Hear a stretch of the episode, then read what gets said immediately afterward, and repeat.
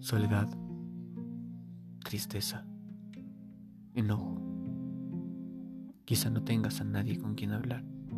Quizá creas que no tienes a nadie con quien hablar. Todos nos sentimos así algún momento en nuestras vidas. Pero no es cierto. Siempre hay alguien. Quiero ser ese alguien. Quiero escucharlos. Quiero que ustedes sean parte de mí y yo de ustedes. Poder seguir adelante en conjunto y saber que no estamos solos.